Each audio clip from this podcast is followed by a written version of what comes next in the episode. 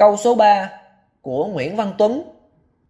Xin giải thích câu an lạc hạnh có nghĩa là gì? An lạc hạnh là người tu hạnh an lạc, tức tu không phiền não. Pháp tu này là của các vị tu theo pháp môn tiểu thừa, tu để thành thánh an lạc, tức thánh vui tươi.